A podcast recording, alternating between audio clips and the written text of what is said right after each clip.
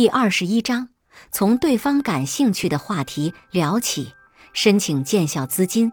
人人都有自己感兴趣和为之骄傲的事情，这件事情就像藏在人内心深处的小天使一般，不管这个人是多么豁达，多么不在乎名利，多么淡然，一旦触碰到他心中的小天使，他也会眉飞色舞，神采飞扬起来。申请建校资金，耶鲁大学建于1701年，出名大学学院。位于美国纽黑文市，是美国历史上的第三所大学。一七一八年，大学学院生源急剧增加，急需大量物资和资金来扩建校舍，以便更多的学子能在这里学习。第一任校长亚伯拉罕·皮尔逊为了筹到资金和物资，循规蹈矩地写报告，层层往上请示，但所有上交的报告却石沉大海。没有得到半点回应，不得已，他只得向当时在纽黑文的英国东印度公司高层伊莱修耶鲁求援。亚伯拉罕之所以选中这位高官，是因为伊莱修非常热心教育，经常救助贫困儿童。据说他在英国还赞助了一所学校。这样的一个人，应该不会对大学教育面临的困难坐视不理吧？不过遗憾的是，亚伯拉罕只是听说过伊莱修，并没有正式见过面。而对于东印度公司的名气，他是早有耳闻的。伊莱修是不是能帮助自己，亚伯拉罕完全没有把握。可是想到全校师生没有统一的校舍，生活和学习都非常不方便，他觉得自己责任重大，无论如何也要硬着头皮去试试。于是亚伯拉罕敲开了伊莱修家的大门。尊敬的伊莱修，耶鲁先生，您好。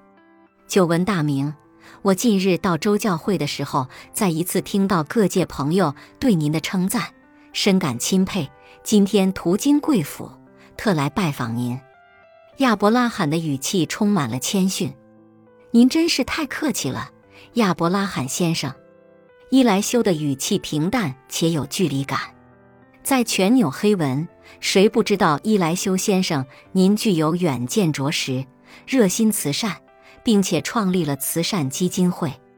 您帮助穷人，支持教育，这样不只是影响了那些受到您帮助的人，更重要的是以您的思想为榜样，很多上流社会的绅士们都开始关注穷人，热心公益和慈善了。还有您创立的基金会，如今已经帮助了数以百计的孩子，他们将来不管走到哪里，都会记得您，伊莱修耶鲁先生。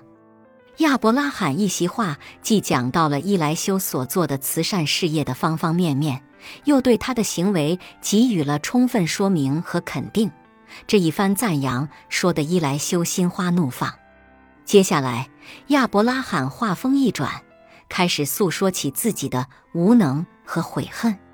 身为校方的负责人，我明明知道学校无校舍，师生们无处休息，每天要花费大量时间在路上，耽误了学习，却毫无办法。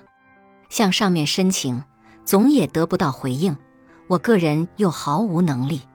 唉，要是能多几个像伊莱修先生这样的人。真心实意的关心穷人、支援教育，那该多好啊！只要能申请到一些物资，孩子们就能在学校里住宿，多些时间学习和做研究了。说完，亚伯拉罕的情绪明显低落了下去。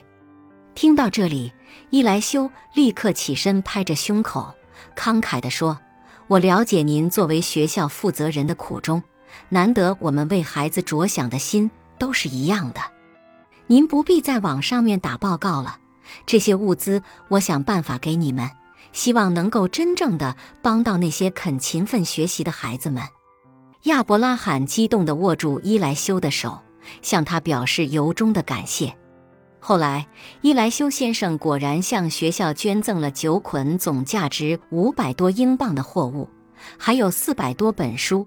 以及英王乔治一世的肖像和文章，这些在现在看起来极其普通的物品，对于当时的耶鲁大学来说，却无异于雪中送炭。为了感谢伊莱修，耶鲁的慷慨捐赠，学校正式更名为耶鲁学院，它就是今日耶鲁大学的前身。要是当年亚伯拉罕没有敲开伊莱修家的大门，或者一开始就将目的表现得非常明显，那么结果未必就是这样了。亚伯拉罕所做的就是从伊莱修感兴趣的话题说起，也就掌握了谈话的方向。与人交往时，如果能预先知道对方的喜好，或者在言谈当中多注意一些对方说话的重点，然后在有意无意间自然地谈到对方感兴趣的事情上来，只要对方不是心情极其糟糕，或者对你非常不满意的话。他一定会非常高兴认识你这个人。这位亚伯拉罕先生是十分精明的。首先，他了解伊莱修的情况，知道对方对慈善事业抱有兴趣，并且很有责任感，然后对其光辉业绩给予肯定和赞扬，这对伊莱修产生了极大的激励作用。最后，他诉说了自己的无能与悔恨。也赢得了伊莱修极大的同情，而自己的无能又恰恰是对方感兴趣并且做得很好的事情，从而打动了对方，达到了自己的目的。